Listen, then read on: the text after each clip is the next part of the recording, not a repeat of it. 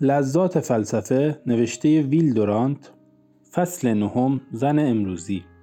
مادران امروزی یا بزرگان خانواده.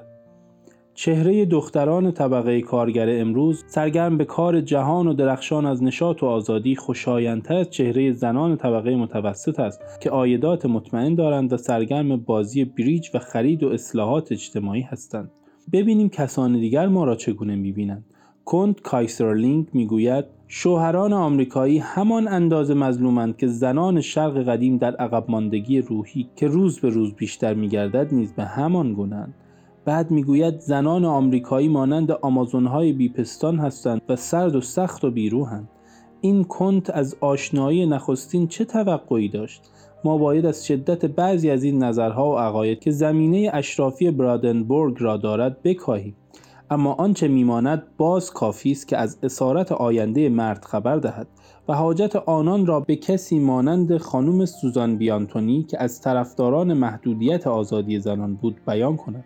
شکی نیست که به زودی ما دچار تعدد ازدواج خواهیم شد و زنان مقتدر حرمسرایی از مردان درست خواهند کرد و زنان خاجه را به پاسداری از آنان خواهند گماشت. شاید هم در آینده مانند مورچگان و زنبوران سه جنس داشته باشیم.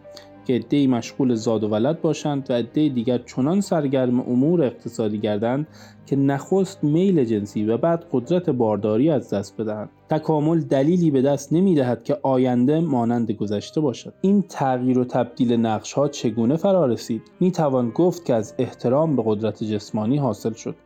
اساسا اطاعت زن از مرد به دلیل قدرت ازولانی مرد بوده است.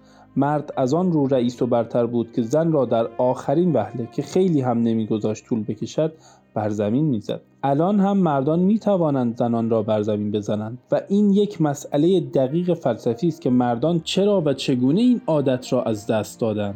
شاید رشد حس اخلاقی مرد موجب شده است که از به کار بردن آخر و دعوا خجالت بکشد یا آزادی زن از لحاظ امور جنسی وضع او را در میدان نبرد تغییر داده است.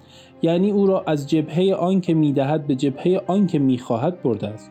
ولی در پشت سر این علت ثانوی یک حقیقت اقتصادی اولی هم وجود دارد. و آن اینکه پیچیدگی مشاغل کنونی هوش بیشتر و قدرت کمتر می‌خواهد و شهرت زور تنها را از میان می‌برد و یگان برتری مردان طبقه متوسط را بر زنان این طبقه از دستشان می‌گیرد. بعد تدبیر عالی و اصرار زن همراه با حیا و حساسیت و رنج کفش را سنگینتر می کند در جایی که هنوز زور میچربد مرد رئیس و ارباب خانه است. و زن امور خود را با انتقام و تلافی میگذراند. نتیجه توفیلی بودن زن را بنگر. از آن هنگام که صنعت از خانه رخت بربست و به کارخانه رفته زن توفیلی از رنج کار خانگی رها شده.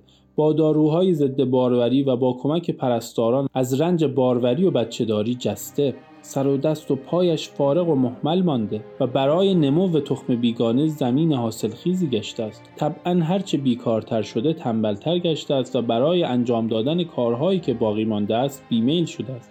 در حالی که وقتی که کار می‌کرد دستیار و کمک بود نه عروسک. در اینجا نمی‌خواهیم به زنانی که در خانه و مغازه برای زندگی انسان و در راه تولید کالا برای انسان کار می‌کنند توهین شود. اگر زنی شایسته توهین باشد آن است که در زناشویی و تنهایی زیبایی خود را در معرض تجارت می‌گذارد و برای تفنن و اصراف در عشق به سوداگری می‌پردازد. و سرتاسر سر روز را به آرایش و گردزنی سر و صورت و پیچ دادن مو و پوشیدن لباس میگذراند و شبها را در تفریح و لاستنی به سر می‌برد. در سرتاسر سر زندگانی رنگارنگ امروزی هیچ چیز از بیکاری سنگین قیمت این گونه زنان زننده تر نیست. آنها یا بچه ندارند یا هم اگر داشته باشند بیشتر از یکی دوتا ندارند اما محتاج خدمه زیاد هستند. کاری ندارند اما احتیاجاتشان بیپایان است. تخصصشان در فن انجام ندادن کار است. به هزار روش و طریق.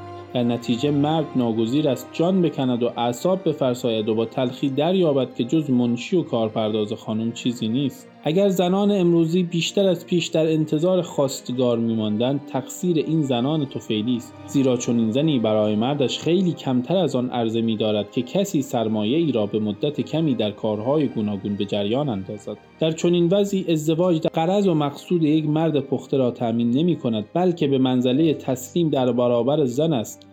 یعنی همان تسلیم و اطاعت نر از ماده که از دورانهای قدیم محبوب طبیعت بوده است و ما در پیش مختصری راجع به آن بیان داشتیم که چگونه در بعضی حیوانات ماده نر را در حالی که سرگرم لذت شهوانی است فرو می‌برد. پس تعجبی نیست که مردان پس از مشاهده بیحاصلی این زنان شبکار از طوق طلایی ازدواج بگریزند. میلیون ها زن عمر خود را در تنهایی تلف می کنند زیرا میلیون ها زن دیگر طعمه خود را پس از شکار آن در معرض عام می‌خورند و مردان دیگری که مورد تعقیب این شکارچیان هستند به گوشه تفکر و عزلت پناه می‌برند. زشتی غیر اخلاقی بزرگ روزگار ما در این است. نه در موهای کوتاه و دامنهای کوتاه دختران بانشاد بگذار امیدوار باشیم که این دشواری ها و اشکالات خاص دوره انتقال است. و استراب های ذهنی و اخلاقی و سیاسی و هنری ما فاصله مبهمی است. میان دستگاهی که رو به زوال می رود و دستگاهی که به تدریج ظاهر می شود البته این که به تدریج سر در می آورد از ناله و استدلال ما نیست بلکه از تطبیق آزمایشی دوایی بشری است. با اوضاع نوین مصنوعی شهری و صنعتی روزگار ما طولانی شدن دوران جوانی در روزگار ما که مایه تأخیر ازدواج و تغییر اخلاق شده ممکن است بشر را در نهان به مراتب بالاتری راهنمایی کند. زیرا طولانی شدن دوره جوانی در تاریخ بشر موجب طولانی شدن دوره تربیت و ریاضت است و آن هم از اسباب مهم ترقی نوع انسان است. شاید برخلاف ادعای علمای اخلاق شاهد انقراض یک تمدن نیستیم. زیرا ما قوم استثنایی و دور از اخلاق اقلیت کوچکی هستیم. شاید هم به بیماری عصبی گرفتاریم و با بیحاصلی خود محکوم به زوال می باشیم. اقوام که بر ما هستند برخلاف ما به ازدواج و توالد ادامه خواهند داد. و کودکان آنها مالک و وارث روی زمین خواهند شد. دلایل زیادی در دست است که این اقوام جهان را به سوی نظمی نوین رهبری خواهند کرد و راه و ثبات و اندیشه جدیدی خواهند آورد و بشر را به سطحی بالاتر خواهند برد بالاتر از آنچه تجربیات کورکورانه ما می‌برد. برای ارتباط با ما آیدی صوفی underline کاپل را در اینستاگرام جستجو کنید.